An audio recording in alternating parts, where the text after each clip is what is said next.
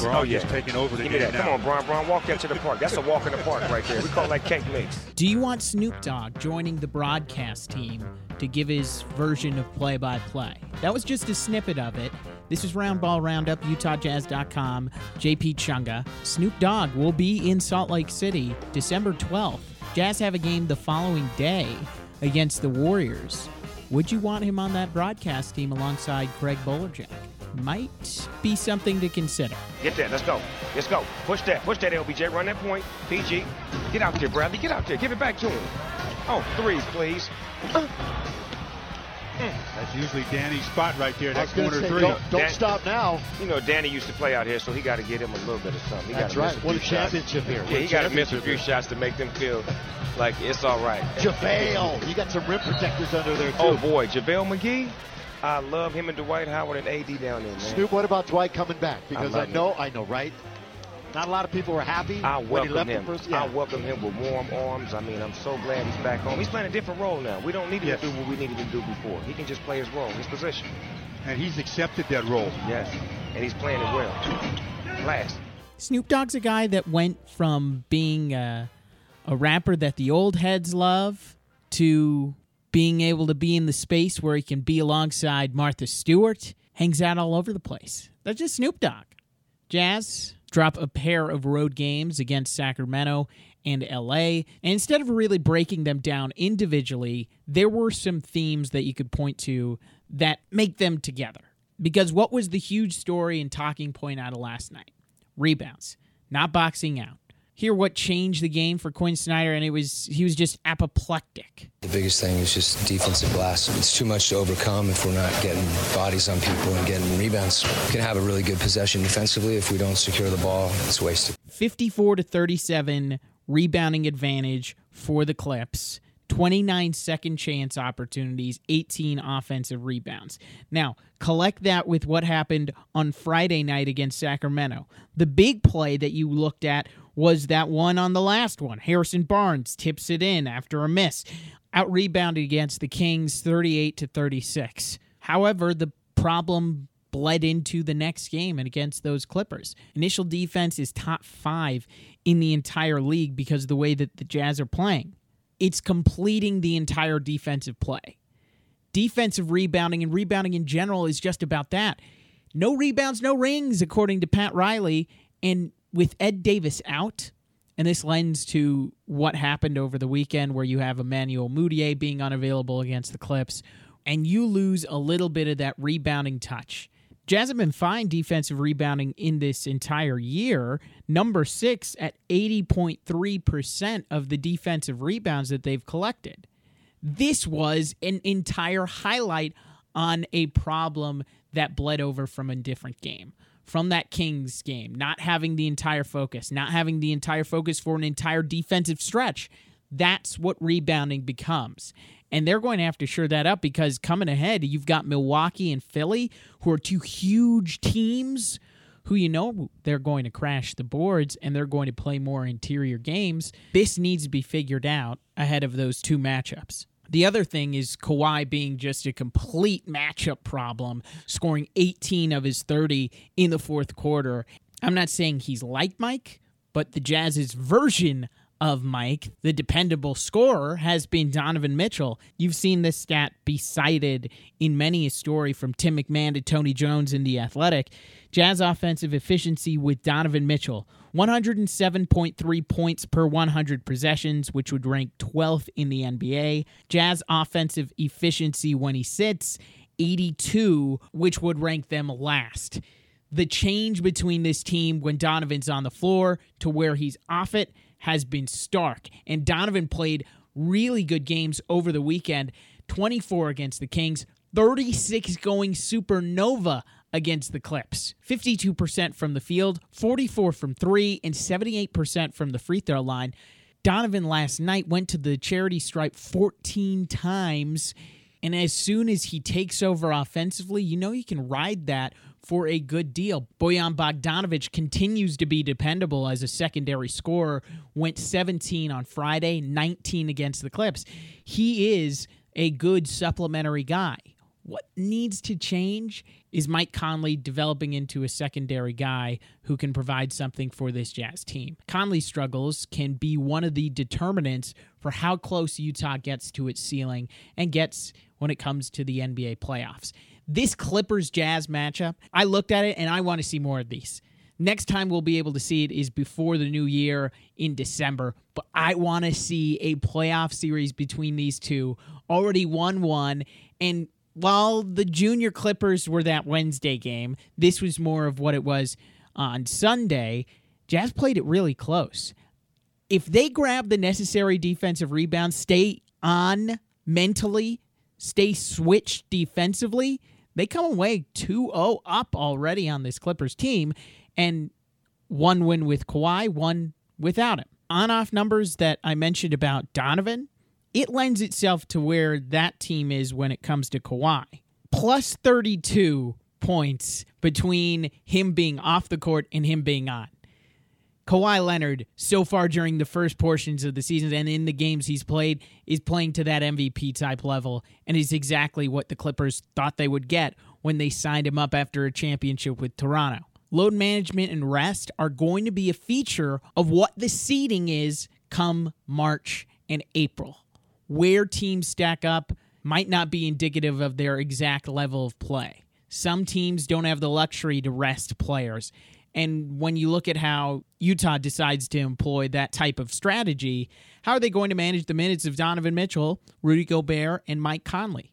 Because Quinn Snyder knows the research, he's read the peer reviewed journals, he understands rest affecting the body, helps players play efficiently when it comes to those pressured packed situations. How clubs employ that strategy will be interesting to follow throughout the NBA season. A little touch on it earlier, but the injuries leave an opportunity for a new guy to jump into the fold and jump into the rotation. Tony Bradley's going to get his shot. With Ed Davis down, Bradley got 14 minutes, scored eight points, grabbed five rebounds. Tony Bradley, when it comes to summer league and playing well when he's out there during the preseason, he just puts up numbers. And it's going to be a good opportunity to see exactly what you have from the youngest player on this Jazz team. Mind you, when he came out of UNC, it was just after one year. He didn't know that he was going to be bolting to the NBA. But when he went out, he knew what was going to be a part of development playing with the stars, playing with the summer league teams, growing and getting more physically to the level of the NBA player. Now's an opportunity for him to come in for the veteran Ed Davis. We caught up with Tony Bradley at Media Day, so let's let you hear a little bit of it. TB from Media Day with myself and Aaron Falk. How was this summer for you? Because it's a pivotal one for you heading into the year. How was it? It, I, I, would say a, it was a good summer, like good summer league. I think I played pretty well, and uh, I think my confidence is where it should be. What was your goal coming in, into the summer league then? I just wanted to. I didn't have like any specific stats or goals. I just wanted to play my hardest and just leave it all on the court. What have you learned from all these summer leagues and all the these experiences that you've had with the Stars and with that summer league? Uh, I just I see me growing on the court and off the court um, since I've been here, just maturing and uh, I just feel my game taking baby steps and just I feel myself overall just getting better. Coach Williams was able to catch one of those Vegas Summer League games. Uh, what did that mean to you, and what did he share when he caught up with you? Uh, yeah, I haven't seen Coach Roy in a long time. Um, I haven't been back in a long time either, but um, I think it was special for Coach Roy. I think another assistant came to that game, but um, just for his support being there, it just meant a lot to me. When did you first meet him? I guess let's let's start with that. I met well. He started recruiting me like my junior year of high school, and just calling in and out. He would come down um, Lolo Bartow, Florida, to see me, and that's when it all started. And Carolina was always my dream school to go to. So um, him going down me, or him going down there to see me was something special. And you kind of had a, a, map, like I read, like you. You had a goal. You went to a, an all, a McDonald's All-American game, and you kind of set the goal that you were going to be an All-American, right? Mm-hmm. That's how it started. Mm-hmm. Like, what what was that game? Can you do you remember what, what All American game you went to? McDonald's. Yeah. Is that what you're talking yeah. about? Yeah. Um, my, like me and my dad, my dad always take me places just to try to set a goal for me. So that, like, I went to a McDonald's game when I was like in fifth grade, and I was like, Dad, I want to I want to be in that game one day. And uh, had on my, my, my list the whole time, going through middle school, high school, and um, I just wanted to be one. So that was my goal, and I tried to reach for it, and I got it. So that was a good memory. Is that when it clicked for you that oh I could I could play basketball at a high level? Um, yeah, I've always, I think I've always been playing, trying to play at the highest level, just to see where I'm at and test against other players. And I always think that I held my own. And so, yeah, playing at McDonald's definitely was a test. How, so how did you, from that game in, in the fifth grade and, until you know junior year of high school, like how did you go about getting to that level? Like what was your? I just went to work every day. Um, my dad, he bought a basketball goal in the backyard, and I spent a lot of time just shooting hoops, just on, on YouTube a lot, watching people trying to mimic their moves and stuff. So that was fun. Who are some? I still do it honestly. Who are some of your favorites on YouTube back then and, and maybe now? I used to watch a lot of high school people actually. Um, guys like, of course, Kevin Durant, LeBron, anything they would do, I would just try to mimic their moves, and um, it was fun. You doing like one on none? Are you playing against him, or what were you? Actually, uh, sometimes it'd be one one one on none, but some other um, like neighborhood friends would come, and I would just just try to kill them. would you dominate there? Yeah, yeah. I would try to try to cross them over, make, make them fall. I would just go my hardest, and I think that's what helped too. And, and so you say, I mean, you say you had a, a, list. So then, like Carolina gets on on that list, and you get there. What was the next thing you added to your list of, of goals after that? Well, honestly, the plan of being one and done that wasn't the plan. Uh, I was just, just trying to take education first, and then if that happened, that happened, then it happens. But going one and done from Carolina wasn't the original plan. Okay. I just tried to play my hardest, and um, it just worked out. At what point in the season did you realize that was going to happen? Well, I, I, noticed I had the opportunity just to test the waters, like going to the combine, and play, and honestly, I, I was still going to go back to school, but I don't know, something just told me to stay in the draft. What have your thoughts been on this process of development over the last couple of years? Well, I was talking to Dennis Lindsey uh, like during the draft process, and he pretty much told me like if we were to draft you, would you be okay with playing a couple years or a season or two with the Stars? I was like, okay, that's that's fine. Um, I just want to develop. I, I, know that in my mind, I thought I was ready to play, but I wasn't ready to play. But uh, just developing, I knew I, I'd be cool just with the Stars and playing as long as I got a chance to play and just develop. How is that development going for you? I feel like it's going pretty good. Um, I, I, I, see where I started and I see where I'm at now. Um, just not like skill wise and basketball wise, but just confident, like confidence wise as well. And I'm sure, like physically, how, how different are you now than when you, you were drafted? I feel like I'm a lot stronger, um, especially when you don't play as much. They definitely try to get you in the weight room way more. So uh, yeah, it's paying off. Do you watch film differently than you did back uh, then? I wouldn't say differently. I would say I take it more seriously. Um, just different things I'll do in the game, mistakes I'll do. Just try not to do them again. Of course, I might, may still do it, but um, just taking it more seriously with watching film. Who's hardest on you in the weight room? Uh, I feel like all the guys are pretty hard on me, especially like it's more than one guy watching you, so everyone's got something to say. I mean, it's it's gonna make you better at the end of the day. So um, Isaiah, Isaiah, and um, guys like Jasper. So. What's the one exercise, one lift that you dread going in? Is there is there something? I hate pull-ups. I have long arms, and pull-ups is just. I hate pull-ups, and I hate those. Uh, they're like hamstring curls, or like when you start up, like your knees are on the ground and they're like 90 degrees, and you like gotta go down slow. I hate those too.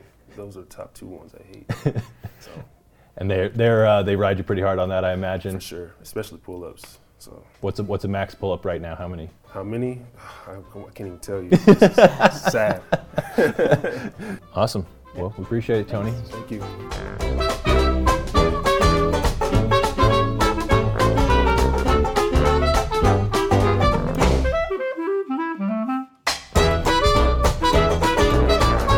Week ahead includes a couple of returns. Raul Neto with the Sixers on Wednesday, and Kyle Korver with the Bucks on Friday. Wednesday is going to be a matchup between Embiid and Gobert, which you have to be looking forward to because it's the first game since suspension after Embiid's cat fight. Sixers are in Phoenix on Monday. They will be testing how well Utah is adjusting to the rebounding challenge that I'm sure Quinn Snyder is giving them. Philly rebounds nearly one third of their own misses. They are top right now in offensive rebound percentage. You want to test how well you've listened to Quinn Snyder and understand what's going on? Perfect opportunity against the best team in the league when it comes to that weakness. They beat Portland over the weekend. It'll be the third game of their four game road trip against Portland. They trailed by as many as 21 points in the third quarter, a team that will not go down. This is the stretch where you learn a lot about the Jazz. Before November 15th, you'll get in a game against the Nets, game against the Warriors, who completely different from what we've seen in years previous. And then this powerful homestand against the Sixers and the Bucks. Milwaukee's playing good basketball as well at 4 and 2. They'll be on a third of a four-pack road swing having already played Minnesota and LA in the midweek. We saw them during the preseason, and Giannis Antetokounmpo went all out against the Jazz.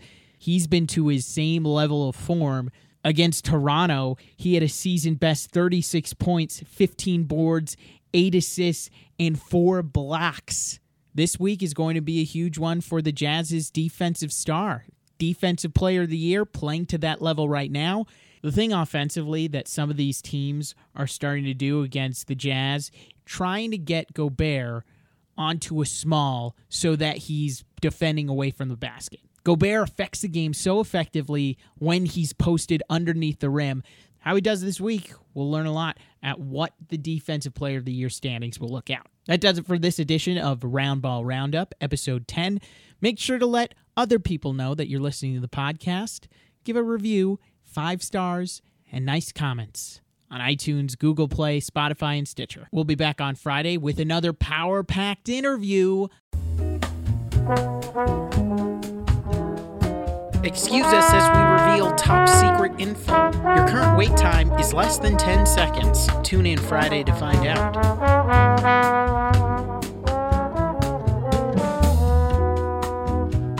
You won't want to miss that edition of Roundball Roundup. Back on Friday. Until next time, bye for now.